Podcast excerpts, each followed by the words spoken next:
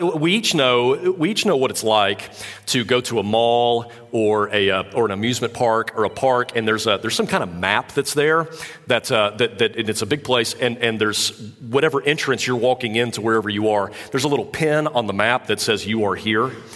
Well, th- that's, that's helpful because that's intended to help you find where you are in relationship to everything else. Well, that, that, that illustration of being able to drop a pin down wherever you are is also helpful when it comes to studying the Bible.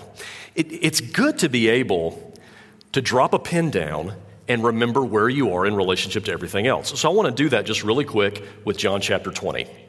Here in John 20, we drop our pin down and we learn this that we're at the end of the book there's just a little bit left, and we are with Jesus, soon to be with his disciples, on the first Easter Sunday morning. Just a few hours ago, an angel asked a woman, Why do you seek the living among the dead? Just a few days before this, Pilate, the Roman official overseeing the execution of Jesus, whether he wanted to or not, told Roman guards, Make that tomb where they put Jesus as secure as possible. Good luck with that. And now, Jesus will prove that he is, yes, alive from the dead by appearing to his disciples over a course of, and he's, he's actually going to do this a number of times between, uh, over a 40 day period before he ascends back to the Father. And he's going to do this in order that we may believe in him and continue to believe in him. So, my friends, may today we behold the resurrected Lord from John 20, verses 19 to 31, that's where we'll be, and say with his disciple in this passage, My Lord and my God. My Lord and my God. Would you stand as we give our attention to this passage? I want you to just follow along as I read. I'm reading from the English Standard Version, starting in verse 19. Just follow as I read. We're going to read down to verse 31. This is the Word of God. On the evening of that day, the first day of the week, the doors being locked where the disciples were for fear of the Jews, Jesus came and stood among them and said to them, Peace be with you. When he had said this, he showed them his hands and his side. Then the disciples were glad when they saw the Lord. And Jesus said to them again, Peace be with you. As the Father has sent me, even so I am sending you. And when he had said this, he breathed on them and said to them, Receive the Holy Spirit. If you forgive the sins of anyone, they are forgiven. If you withhold forgiveness from anyone, it is withheld. Now, Thomas, one of the twelve, called the twin, was not with them when Jesus came. So the other disciples told him, We have seen the Lord. But he said to them, Unless I see in his hands the mark of the nails, and place my finger into the mark of the nails, and place my hand into his side, I will never believe. Eight days later, his disciples were again inside, and Thomas, said with, and Thomas was with them. Although the doors were locked, Jesus came and stood among them and said, Peace be with you. Then he said to Thomas, Put your finger here and see my hands. Put out your hand and place it in my side. Do not disbelieve, but believe. Thomas answered, My Lord and my God. Jesus said to them, Have you believed because you have seen me? Blessed are those who have not seen and yet have believed. Now, Jesus did many other signs in the presence of his disciples, which are not written in this book, but these are written that you may believe that Jesus is the Christ, the Son of God, and that by believing you may have life in his name. Let's pray together and ask for God's help. Lord Jesus, we are so thankful for your word. We pray that what we know not, you would teach us, what we have not, you would give us, what we are not, you would make us. And Lord, I, I meant to, I did it in the first service, so I'll do it, uh, do it now here. Lord, I just pray for the Colliers. I'm so grateful for them, grateful for their willingness to come back and for their, to bring their children from this other culture. Lord, I just pray that you would give Josh and Janice and Grayson and Landon and Kaitlin and Caleb all the grace they need to be faithful to you here. And Lord, would you give us all the grace we need to be faithful? May we supplement our faith with all of the things that 2 Peter says we need as we learn that Jesus is, that you, dear Jesus, we can address you. You are alive from the dead. You are alive and well. You are loose and at large, changing lives in this world. And so, Lord, help us to see you and believe in you. In your great name we pray. Amen. Amen, friends. Thank you. Take your seats. You see at the top of your notes the message in a sentence, so that's really what we're trying to get at today. And, friends, that is that the appearances of Jesus prove that he is alive from the dead and give us reasons to believe in him. The appearances of Jesus, recorded here and in other places, give us reasons to believe in him, or excuse me, prove that he is alive from the dead, and give us reasons to believe in him.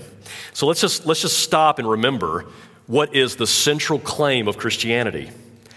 The, the, the, the, central claim of Christianity, what, what, makes, what makes this movement expressed through believers and local churches and their leaders different than any worldview, teaching, philosophy, or, other, or any other way of doing life, is the claim that the crucified Christ is and always will be the resurrected Christ.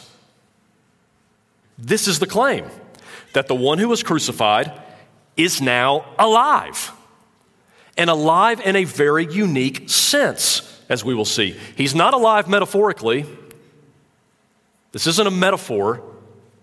He's not alive spiritually. He's not alive subjectively in each of his people's hearts as they hope that he would be. He's alive physically. And that is what makes the difference. It's the reason we're here today. It's the reason why any of this makes any sense. And so, to quote Jesus himself to this same author in the book of Revelation, Jesus says, Fear not. I am the first and the last and the living one. I died, and behold, I am alive forevermore. And I have the keys of death and Hades. That's Jesus now. You see, Jesus raised Lazarus from the dead, and Lazarus died again, poor guy. Jesus died and is alive forevermore. This is what makes Christianity Christianity.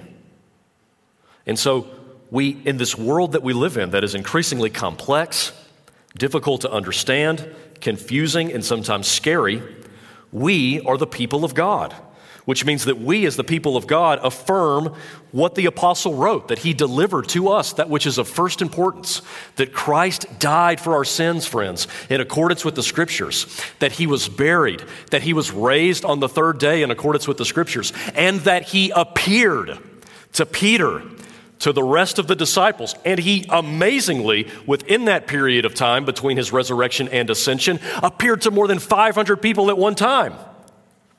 Don't believe me, Paul says? Go ask any one of them. And then Paul says he appeared to me, 1 Corinthians 15, 1 to 4. This is what we believe. And in this passage, friends, it's very simple. We want to learn that the appearances of Jesus prove that he's alive from the dead and give us reason to believe in him. And we're going to do that by understanding the appearance, the doubt, the proof, and the purpose. That's the message today. First, number one, let's start with the first appearance the first appearance, verses 19 to 23. Verse 19 says, On the evening of that day, that is the first day of the week, John says, this is Sunday. Okay, this is still, so we're still, remember, let's drop our pen down. We're still on Resurrection Sunday. Okay? The doors being locked where the disciples were for fear of the Jews, so they're scared that what happened to Jesus could also happen to them, so they're in hiding.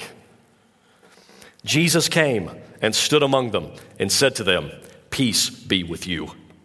Suddenly, as the disciples are hiding for fear of the Jews showing up at any moment, finding their safe house, arresting them, taking them hostage like they did Jesus, putting them through a trial, and killing them just like they did their Lord, Jesus comes mysteriously, miraculously, in a way that seems similar to how we are now, but is also incredibly dissimilar.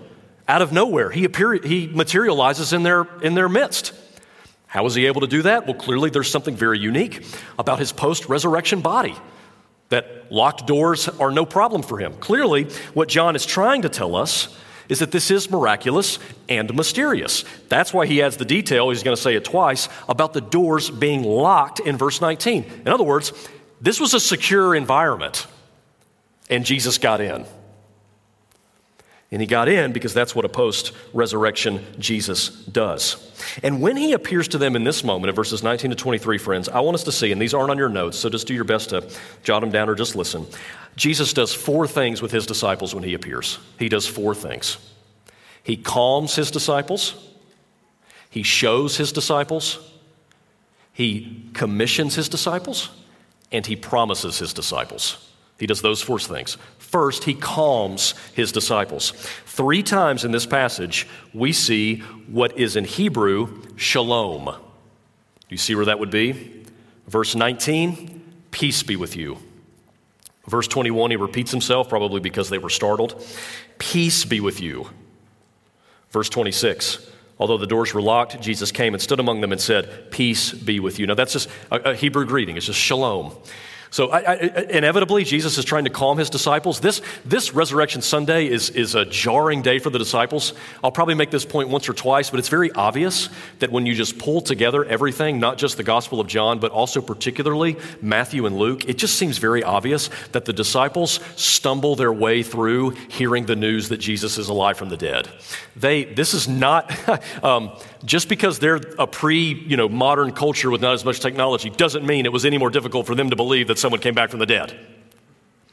So they're still like, what? Wait, maybe we doubt. I, I, Luke adds this. Luke, Luke says that, that, with joy and with fear they see the Lord. I mean, it's just this mixture of emotions these men are feeling. So Jesus comes in and he says, "Peace, peace." I think he says it twice because probably if you're in a room, you're in hiding, Jesus materializes out of nowhere, you're a little shocked. There's probably some shrieks, there's probably some uh, stuff like that. But, on an, but in another way, Jesus isn't just calming them, he's also teaching them. Jesus said, and, and before his crucifixion, he said, My peace I give to you, my peace I leave with you. So, this is gospel peace, isn't it? This is peace of assurance and reconciliation with God, achieved by the one who died to make it possible. Second thing Jesus does, he shows his disciples. Look at verse 20. When he had said this, he showed them his hands and his side. Then the disciples were glad when they saw the Lord. Now, this theme is going to develop of Jesus showing himself off, as it were, uh, showing that he is indeed actually who he says he is, and he is physically before their eyes standing there. But, but, but very obvious, but very obvious when the disciples see this, they, they respond as they should. The end, the end of verse 20. Then the disciples were glad when they saw the who? The Lord, the Kurios, the King, the Sovereign, the one with dominion. They see it, they, he says, Jesus comes to them and says, Look, look, what happened there?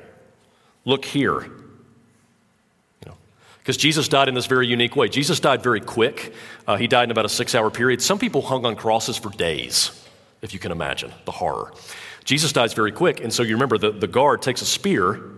Matthew, Matthew and Luke record this, takes a spear and he shoves it in between his rib cage, and water and blood come out, signifying that he is indeed dead. That's what he's referring to here. So that's a, that's a very unique mark. Like, I, I got this. So the disciples are glad when they see the Lord. And of course, this is going to continue to develop. The third thing Jesus does is he commissions his disciples. And through them, he commissions us. We see this commissioning in verse 21, what can be referred to as John's version of the Great Commission. Peace be with you, he says. As the Father has sent me, even so I am sending you.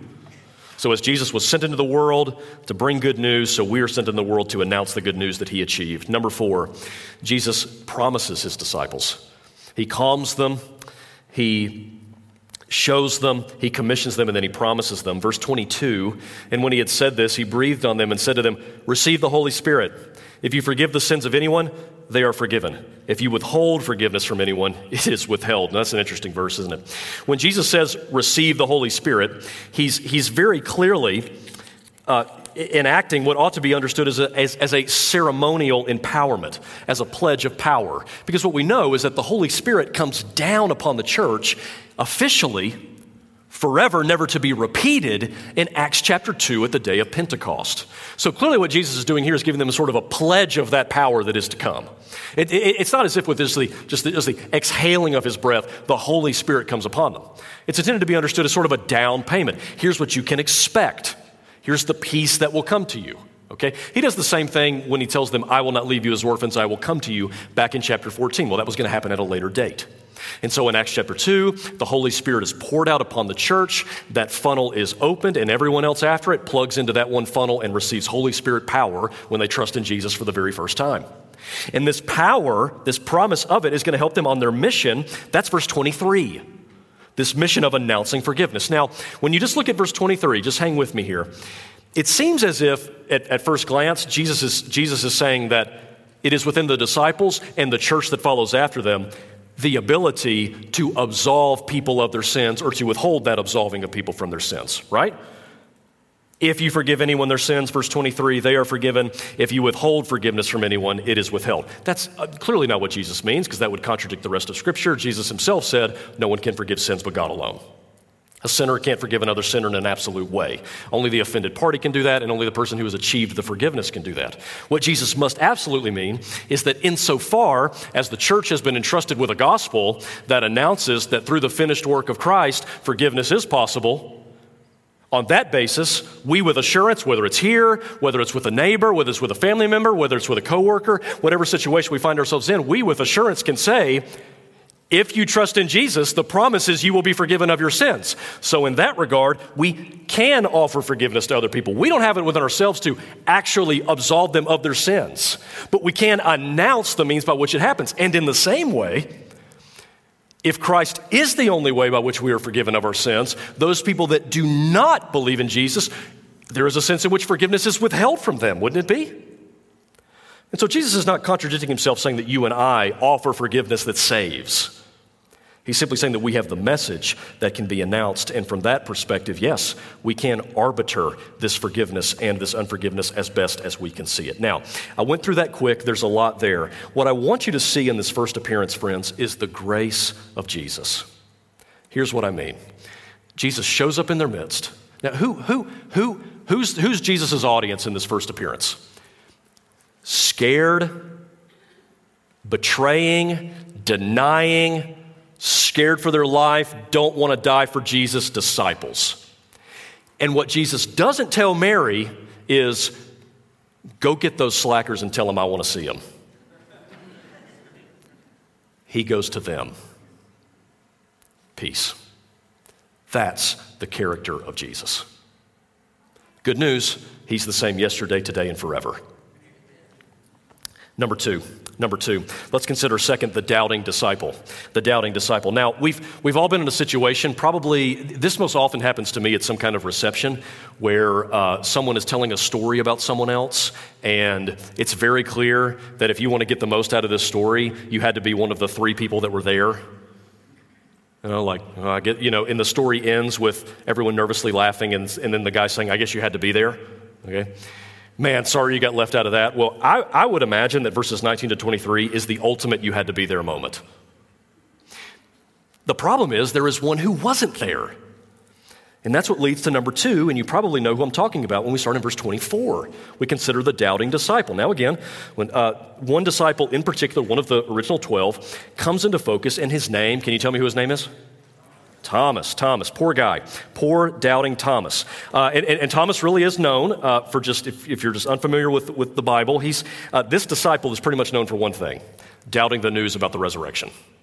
That's what he's known for. And he wears that. I mean, maybe, maybe, maybe the Lord will correct it in heaven and it'll just be wiped from our memories and we'll just celebrate Thomas. I think by the time we get to the end of this passage, we're going to have great reason to celebrate doubting Thomas because he's really going to help us and he's going to give us great assurance about what we be- believe about Jesus here. But that's what he's known for. Now, verse 24 sets up the situation. It says, Now Thomas, one of the twelve, called the twin, was not with them when Jesus came. So the other disciples told him, We have seen the Lord. But he said to them, Unless I see in his hands the mark of the nails, and place my finger into the mark of the nails, and place my hand into his side, I will never believe. Thomas gets a bad rap. Where was Thomas when Jesus first appeared? We don't know. Could it be that he was just not there and so he's having trouble understanding? Would any of the other disciples or any of us have fared any better if we would have heard the news that the man who died is now back from the dead and he's not back from the dead as a metaphor? He's not back from the dead subjectively as their hearts rise up in hopes to him. He's alive, like actually, like I talk to him. He knew my name. He has a voice. He has vocal cords. Like, he, and, and, he can and he can appear and reappear at will. I mean, like, like I saw him. I mean, you know, what's Thomas thinking? I mean, would they have done any better? Would I have done any better? Again, all of the gospel writers make the point. They all stumbled through all of this. They're all just picking themselves up. And John, Peter, James, and John go back to fishing before Jesus ascends to heaven. Why they go back to fishing? Well, that's what they did before. That's all they know. They gave up everything. They didn't have another, they, they didn't have a fallback plan after following Jesus. They just had, well, I guess I'll go get my boat. But Thomas is a man of courage and conviction. This is the man who, in chapter 11, after Jesus proposes to go to Galilee to raise Lazarus, says to the other disciples, Let us go with him that we may die with him. And maybe you see something of Thomas in yourself. Thomas needs evidence. Thomas is firm. I got to see it to believe it. That's, that's what he says, right? That's, that, that is verse 25. That's the interpretation. I got to see him to believe him. That's verse 25. Maybe you are a just naturally skeptical person. You're curious, slow to believe the first thing you hear. And let me just say, I don't think, I don't, that's not altogether bad. Okay, that's it's not altogether bad. There's a lot of wisdom in that, a lot of reasonableness in that. The book of Proverbs condones the simple. It just rejects the simple man who believes who believes news the first time he hears it. Right? Uh, Proverbs says everyone seems right. Everyone who talks first seems right until they're examined a second time. Okay, so don't be naive, don't be gullible. So, so, Thomas, Thomas gets a bad rap. He doesn't want to be naive. He doesn't want to be gullible. And it's really easy to find ourselves being that simple person or to find ourselves being the kind of person who is so obstinate that we don't have the nimbleness mentally and emotionally to change when we ought to. And so the question is this if, if, if, and I think we've all got a little bit of that, but if you're really oriented that way, if in Thomas you see something of yourself, let me just say, however, if when presented evidence, are you willing to change your mind? Curiosity's great. Skepticism's okay. I think it's also okay to doubt your doubts on just about anything and go and search it out. That is the question for Thomas. When presented with evidence, what will he do? His demand is clear in verse 25. Now, what does Thomas want in verse 25? I think it's very obvious. He wants to know that this is Jesus and not somebody else. He wants to know that it's Jesus and not someone else. I don't, I don't, that's why he says, that's what he says, his, he does not want to be mistaken about who this is. Okay, so if you say it's Jesus, I got to know it's Jesus. I got to see his hands, I got to see his side, he's got to look me in the eye, I've got to know it's him. He also wants to know that it is Jesus physically and not spiritually or metaphorically. He wants to know that they did not see Jesus rise in their hearts, but that they saw him with their eyes. Because he knows, I, I think Thomas understands that if that physical man was physically hung on a cross, buried, wrapped up, left the grave clothes behind, and you can shake his hand, now we're talking. Now we're talking. Now, the one crucified at Calvary truly is, I mean, I mean, he truly, he, he defeated death and didn't lose anything. He just gained stuff. Yeah, he rose I, subjectively somehow. This is what liberal theologians taught for hundreds of years that Jesus didn't physically rise from the dead. How can you actually believe that he physically rose from the dead? That's the linchpin. That's the key. And that is what Thomas is demanding. And I'm so grateful that he does because what happens next, friends, is perhaps one of the most important interactions in history. I mean that, and I think you'll believe the same thing. Let's consider third, the proof for belief. The proof for belief. What to notice in verse 26 is that we've sped ahead. Verse 26 starts eight days later, so we're a week, so, so we've got some gap in time here. It says his disciples were inside again, and Thomas was with them. Although the doors were locked, Jesus came and stood among them and said, Peace be with you. Verse 26, excuse me, verse 26. So, what we are to notice is that verses 26 and verses 19 are virtually identical. Look again at verse 19. On the evening of that day, the first day of the week, the doors being locked, where the disciples were for fear of the Jews, Jesus came and stood among them and said, Peace be with you. Now, again, verse 26. Eight days later, his disciples were inside again, and Thomas was with them. Although the doors were locked, Jesus came and stood among them and said, Peace be with you. It's identical, except Thomas is there. Doors are still locked. They're still afraid. Again, they stumble their way through these 40 days. And then Pentecost comes, and they're men that are like, they're like, kill me for Jesus. T- truly, that's what these men become. They're, the resurrection changed everything for them. If he really did come back from the dead, and it's not a lie, I can give. I mean, who gives their life? Who gives their life for? A, I mean, who gives their life for a lie? It's because it's not a lie. So they all, they all give their lives for it. It just transforms everything. The disciples are together and the doors are locked, and Jesus miraculously, mysteriously, but physically appears again. Verse 26. And he says the same thing Peace be with you. Now let's try to picture this in our minds, okay? So the disciples are together. We don't know how many. We can assume it's the, we can assume it's the, the 11. Judas is dead. Thomas is there, so there's 11, probably with some others. So the original 11 minus Judas plus some others. There's hushed talks. That, I, to me, they're still in a state of, man, like, are we, what's, how, how safe are we? Jesus shows up and there's, damn, I don't know. How, and, and, and, you know, I mean, like, Jesus has their attention. Like, I can't imagine that Jesus materializes again and someone says, Hey, there's Jesus. What were you saying? You know. I mean, so I can imagine a circle forms, and in, and in verses 26 to 29, John zeroes in on Thomas because Jesus zeroes in on Thomas. Look at verse 27. Then he said to Thomas, Put your finger here and see my hands. So Jesus goes like this. Okay? and put out your hand and stick it in my side. Okay, now let's stop. You don't do this to a ghost. You get, are we getting this? You don't do this to a spirit. You don't touch scars on a spirit. You touch scars on a living, breathing person with a body. That's the key. That's the key do not disbelieve, but believe. Notice another parallel, not just the situation, but the actual demand. Look, at, look back again at verse 25. So the other disciples told Thomas, We have seen the Lord, but he said to them, Unless I see his hand, in his hands the mark of the nails, and place my finger into the mark of the nails and place my, fa- my hand into his side, I will never believe. Verse 27 Put your finger here and see my hands. Put out your hand and place it in my side. Do not disbelieve, but believe and keep on believing. Jesus meets Thomas at every single demand. Again, the situation, behold the grace of the King of glory. It, it, the situation is not, get over here, Thomas. The situation is, Thomas, what do you need? What would you like to see? What evidence do you require? Place it here. Now, and in probably one of the most Christ centered confessions given in the Bible, verse 28, Thomas answered him, My Lord and my God. What else do you, what else do you say?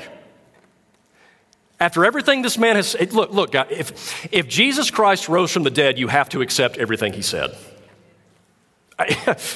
He rose from the dead, but I don't like any of that stuff that he taught. If he rose from the dead, then he gets to say only true things all the time that must be believed. Interestingly, it doesn't say if Thomas took him up on the offer.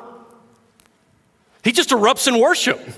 It doesn't say, and Thomas shook his hand and stuck his hand. Yeah, that's flesh. That's resurrected flesh forever. It's not what he does. He says, My Lord and my God. And Jesus doesn't say, Don't call me that. He accepts it because that's who he is. He's the Lord. He doesn't say, shh. I mean, this man just dunked all over death by coming up through it through the resurrection. You bet he's Lord and God.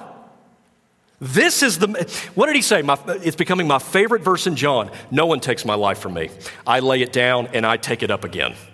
Here he is. Here he is. He did it. He did it. Thomas, I did it and forever you'll see these scars to behold the Lamb of God who is the Lion of Judah. That's what's happening here. Now, what's interesting is that after John zeroes in on Thomas, because Jesus does, John zeroes in on you and me. We're in this passage. All of us who are trusting in Jesus. Look at verse 29. Verse 29. Jesus said to him, Have you believed because you have seen me? Blessed are those who have not seen and yet have believed. Now, that phrase, blessed are those who have not seen and yet have believed, that's a beatitude. Like in Matthew, blessed are the pure in heart, blessed are those who mourn, for they shall be comforted, blessed are the meek, for they shall inherit the earth. It's a statement of favor. John, Jesus says to everybody who comes after Thomas, who isn't able to see what he's able to see, blessed are you for not seeing and still believing. Now, that, that matters, because uh, that, that's. Uh, that's everybody after Thomas. Like everybody in this room presently trusting in Christ. Blessed are you. You haven't, you have not had the privilege of Thomas and yet you believe. That's blessed.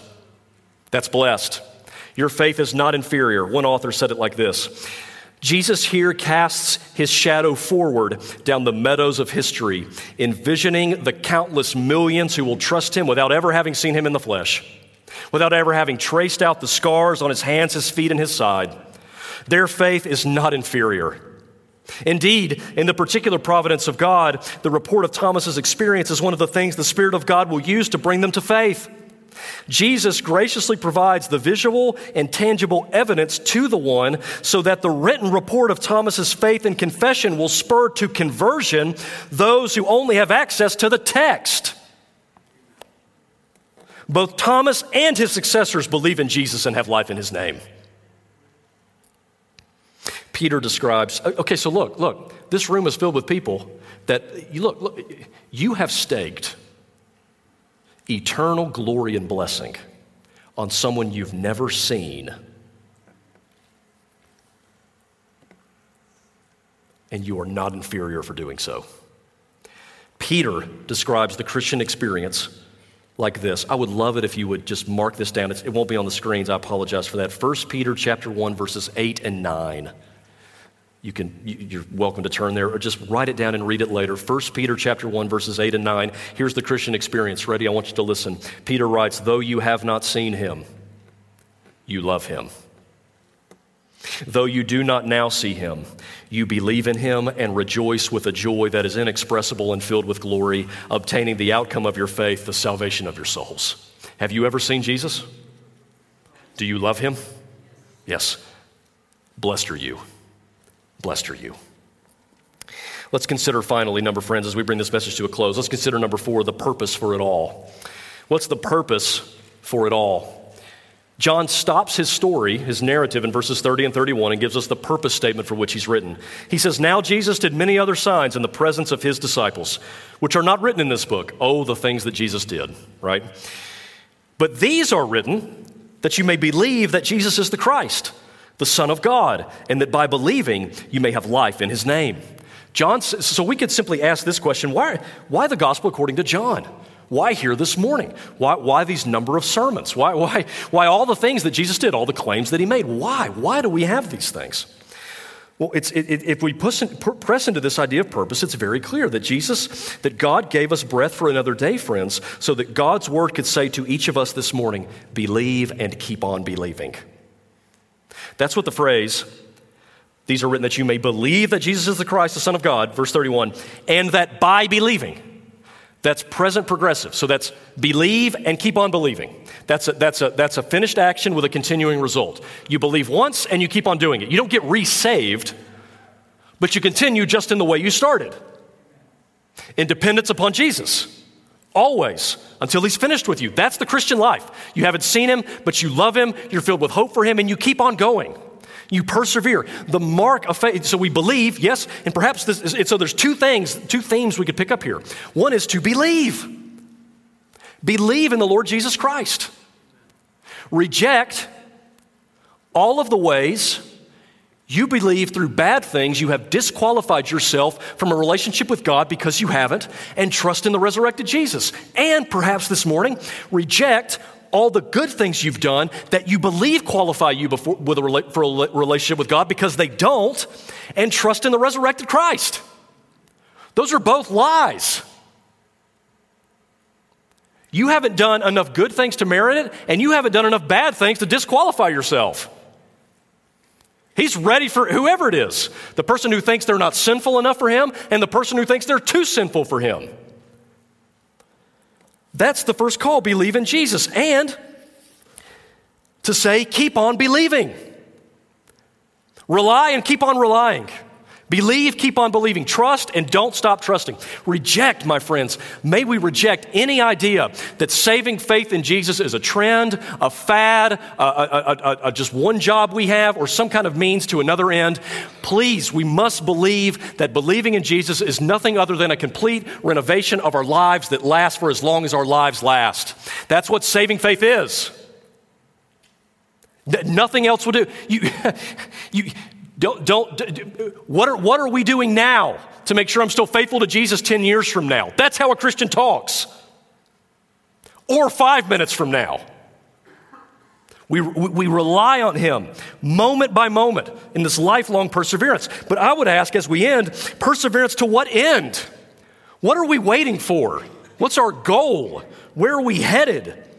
The answer is we are waiting for sight. That's a theme in this passage, by the way. Sight. Two things believe and sight. Thomas didn't see him, all the other ones did. Jesus said, Look, he looks, they shows himself, see, see, see things, see things. This passage is very concrete, okay? We have recordings of people seeing things. And there, here's this whole room filled with people that stake their entire eternity on, on something they've never seen, something you've never seen. But what we learn is that one day, friends, our faith will be sight. The Bible teaches that one day, Thomas's experience will be our experience. We will see Jesus. Like, like, like, like, like he's, you don't see a ghost, you'll see, you'll see him. Isn't that exhilarating? Isn't that a very simple thought to take very seriously? That John says, You shall see him, and when you see him, you'll be like him. Do you want anything else? Not really, like I have to eat, but besides that, could we just hasten the day, please? I mean, we've been, we've been saying we love him for our entire lives, and then we're going to finally get to see him forever, and he's not going to go anywhere.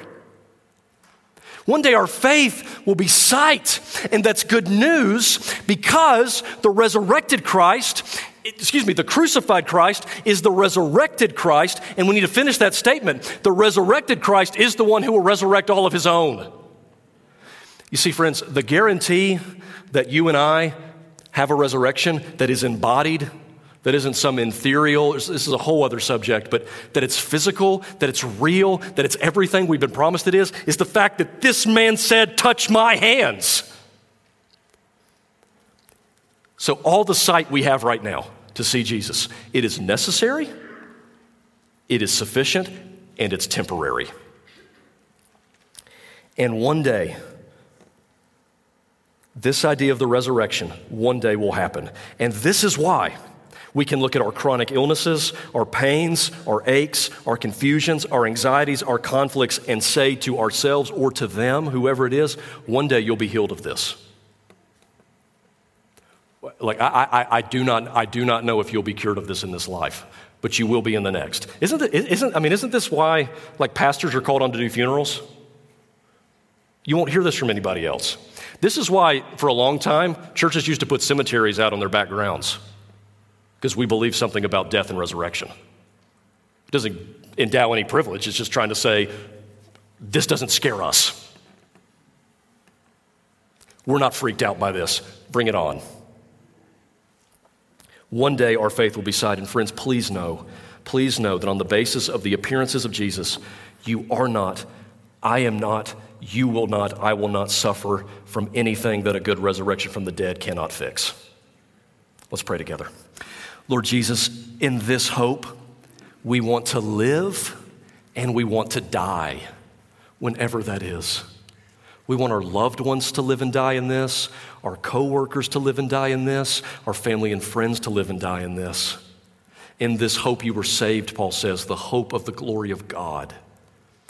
And so, Lord, I pray that our hearts would be encouraged and helped by this truth. I pray that you would take your word, plant it deep within us, and out of us would come resurrection hope, that we would do this very simple idea in order to be equipped to follow you, to take this very simple but encouraging idea Jesus is alive from the dead and take it very seriously and, and, and, and lift up that shield of faith against the flaming darts of the evil one the evil one of doubt, the evil one of envy and of greed and of cynicism and of fear and of, and of nothing's ever going to improve and of I'm never going to get out of this.